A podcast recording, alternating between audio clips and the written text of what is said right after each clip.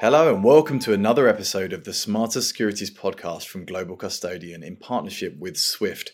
I'm John Watkins, Managing Editor of Global Custodian, and today I'm joined by Isabel Ucha, CEO of Euronext Lisbon. Isabel, welcome to the show. How are you?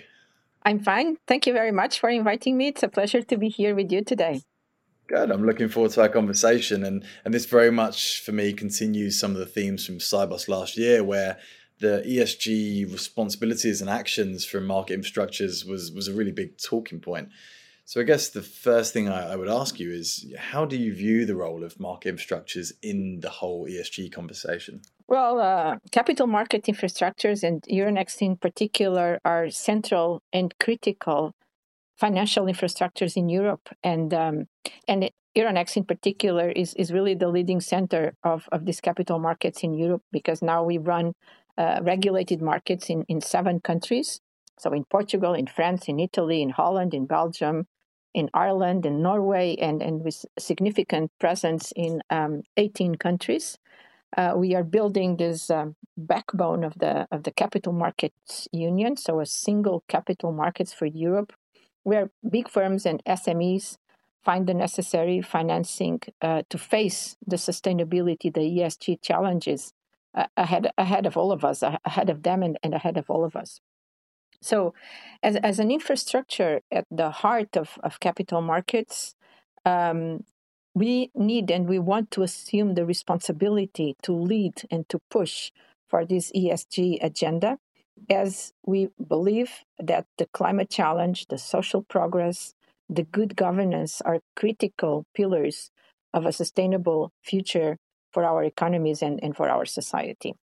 And as I said, we want to lead this sustainable finance agenda both by example, so as a company with our own behaviors, but as well as providing to issuers, investors, the tools and the knowledge and the products and services that will help them to achieve their own ESG ambitions and their own ESG commitments.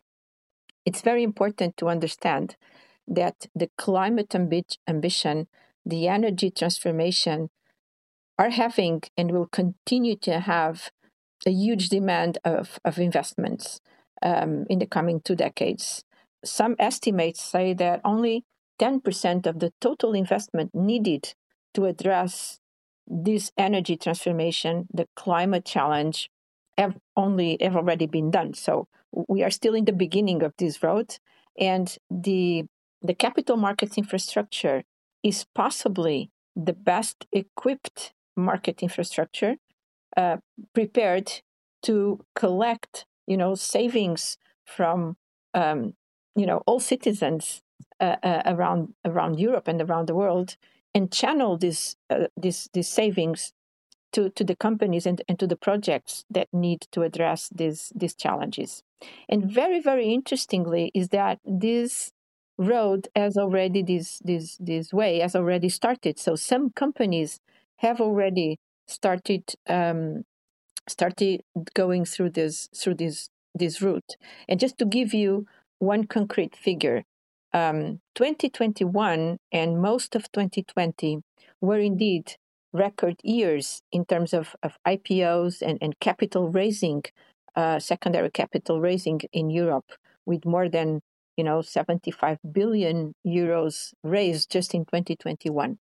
And from our experience in Euronext markets, about half of this capital is to be allocated to energy transition, to carbon reduction, and to several other environmental challenges. So many companies are already finding the necessary funding to address these challenges in the capital markets, which is a good signal. So we need to continue to have strong capital market infrastructures to be able to finance this transition in the years ahead. Yeah, some good observations. And as you mentioned at the start, obviously Euronext has expanded in recent years through M&A activity. And do you feel it's almost with great power comes great responsibility kind of moment? As you get bigger, it's almost more incumbent on you to address these issues. No, absolutely. Absolutely is an expectation also from our stakeholders, from our clients, from our suppliers, from our regulators, from our governments. As we become bigger, as you said, we have more responsibility. Just to also to mention that this November, Euronext presented its strategic plan for the coming 3 years. So this plan is designated Growth for Impact 2024. It's a plan, as the name shows, where we want to continue to grow, but we want also to have an impact with our growth. So we are committed to go more and more in depth in taking this responsibility. So in the 5 pillars of this plan, one of them is called Empower Sustainable Finance, and is all dedicated to ourselves and to our clients to achieve, this and to walk this route of the ESG challenges. And in this pillar, we for the first time we included a commitment of Euronext as a company to align all our activity with the 1.5 degree trajectory or degree ambition of the Paris Agreement.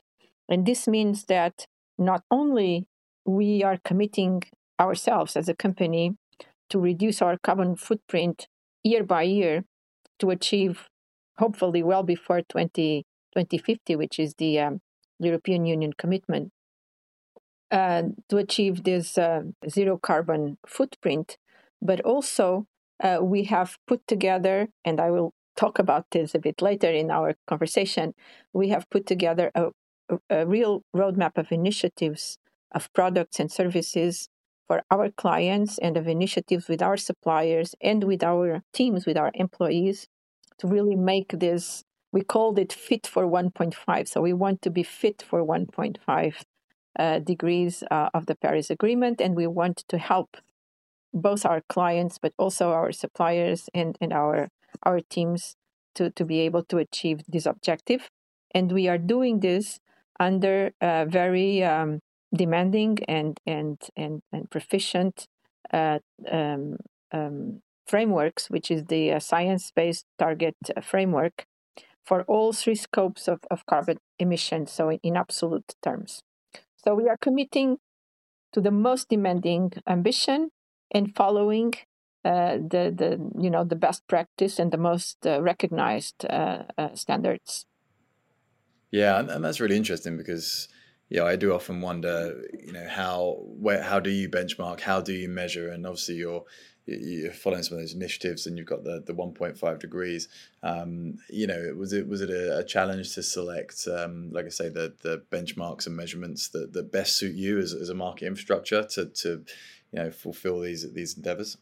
The roadmap of initiatives and the standards we select is always a process of engaging with our clients, with our suppliers, with our regulators, to find, what are the best solutions that we can develop together. Because this is an effort that has to be done, together with our community of stakeholders. Ourselves on our own and alone will not go very, very far. So we try to make this a process that is dynamic on one sense, because some of these aspects are not set in stone yet. So we will need to adapt to standards that are being developed. But we try to be, as transparent as possible and as demanding as possible in terms of those standards. I would like to give you a bit of a flavor of what we are doing with our clients, for example, in terms of products and services. Basically, we have 2 groups of clients, our issuers on one side, so the companies that use capital markets to finance their growth and their innovation and their expansion.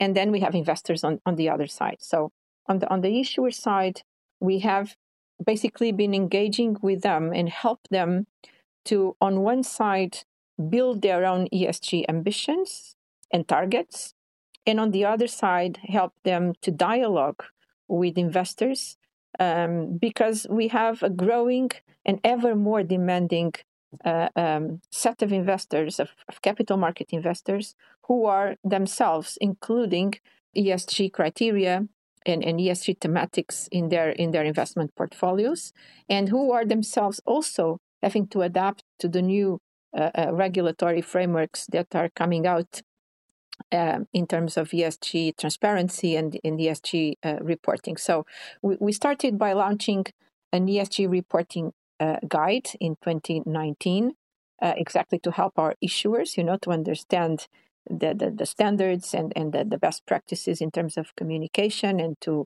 find out what are the most followed KPIs by investors.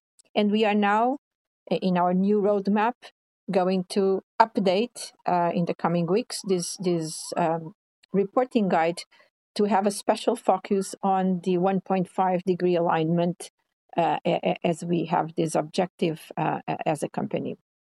In parallel, we have developed an ESG advisory service. Why have we developed this ESG advisory? Because we came out to the conclusion that eventually for larger companies, they are more capable of dealing with these topics, which are sometimes very specialized and very technical somehow. But smaller companies, SMEs, may face more challenges. So that's why we have developed this ESG advisory, and we are now also focusing on the 1.5 degree ambition. One more important initiative that is in our roadmap is to launch a climate leaders segment.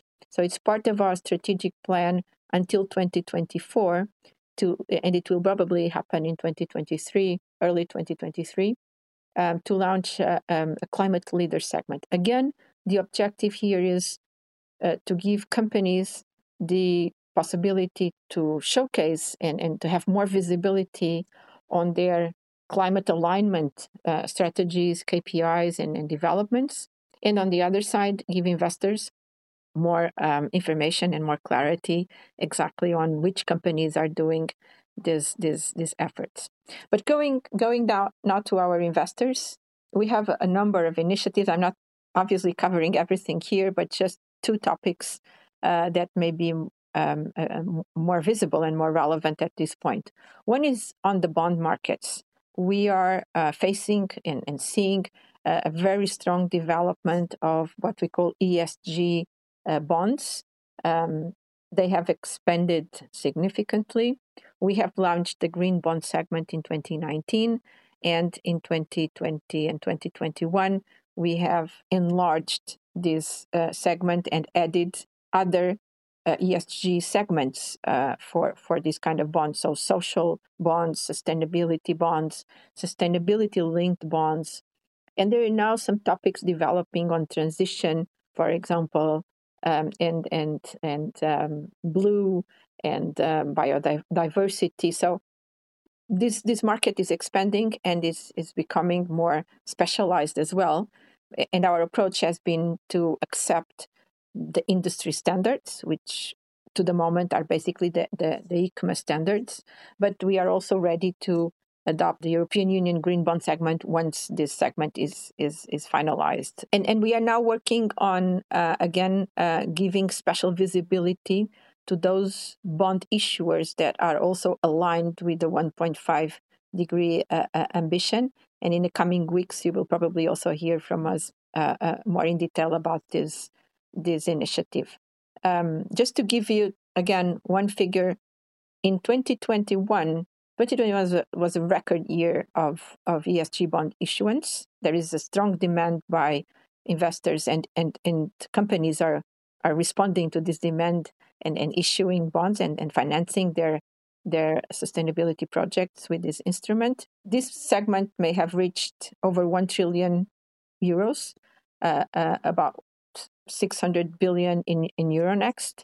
And this volume was about 3 times the level of 2020. So the market tripled in 2021 relative to 2020, and it had doubled in 2020 relative to 2019. So it's really an instrument that is helping companies and projects to finance in the sustainability agenda, in particular on the green aspects, so the environmental and climate topics, but growingly in other areas as well, like social investments and other types of sustainability-related topics. The other important role of exchanges are on the index markets. You know that passive investment continues to grow and continues to take market share relative to all investment portfolios. So if people are investing more and more in passive managed funds, passive managed funds means funds that are indexed to an index, to a portfolio that is defined usually by index providers, and exchanges are very important index providers. So building these indices is a very important responsibility because we need to make sure that we use the best criteria to select and to build the portfolios according to their to investors' objectives. And we are now providing, for example, just one figure, Euronext, about 70 families of ESG indices. 20 of them were developed in 2021, and we continue to develop more. And we are now at a very interesting phase of this process, where we are also offering or starting to offer the ESG index versions of our main benchmarks. For example, we have launched the CAC 40 ESG. So now investors that track the CAC 40 have an ESG option if they want to migrate or to start a portfolio. The MIB ESG in Italy, the EAX ESG in Holland, and a few more will come this year. Yeah, you know, it strikes me just how many kind of stakeholders and how many you know, people have this kind of vested interest in what you're doing, and you have clients and issuers and investors. I guess what I'm quite interested in is how do your efforts differ between retail and institutional investors when, you know, you're considering the clients? Basically, for retail investors, we have a number of financial literacy or ESG literacy, if you will, initiatives on one side. For example, there is 1 week in the year, which is the World Investor Week, where in all our countries we develop workshops, webinars, and several initiatives to improve knowledge on ESG and on financial products as a whole.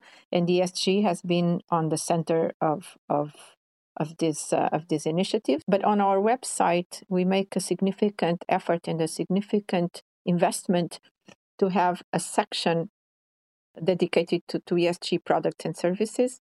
And in this section, investors can find information about all the products and services in a simple, accessible, clear language. That's very important. As to institutional investors, we have, in particular for larger ones, we have a more customized approach. For example, in our index offer, we work together with many of European product providers, in particular structured product providers, and we are now the leading index provider for ESG structured products in Europe. So we develop indices which are customized for these large institutional investors and are customized in terms of, for example, thematics. So we have developed, you know, climate, water, circular economy, biodiversity. This year we launched the first social index, which is focused on social businesses, but also on, you know, selection and exclusion approaches, because you know, clients have different appetites for different types of selection and exclusion approaches of some sectors, for example. So it's a different approach. I guess, you know, you've been through so much and what you're doing here, and it's quite astounding, actually, just how many initiatives and projects you've got going on. It must certainly keep you busy over there at Euronext, on top of everything else you're aiming to achieve. But I guess to finish off, I mean, this is obviously an evolving space. It's only going to become more important over time. Are there any other trends or predictions you see in the future that you as a market infrastructure will need to react to and evolve in to meet those demands yourself? We are committing on one side, or we are focusing more on one side on climate commitment, but also on empowering our people to grow, to perform, to innovate, with a special focus on diversity. So this social pillar, and obviously governance pillar, which is very important as well, of the ESG agenda is also very important, and I believe it's becoming more and more relevant. So on one side, the climate ambition is requiring us to set targets, KPIs, scope 1, scope 2, scope 3, and significant investments. We are also looking at the footprint of our software and of our hardware, and we are now moving our main data center to Italy in June.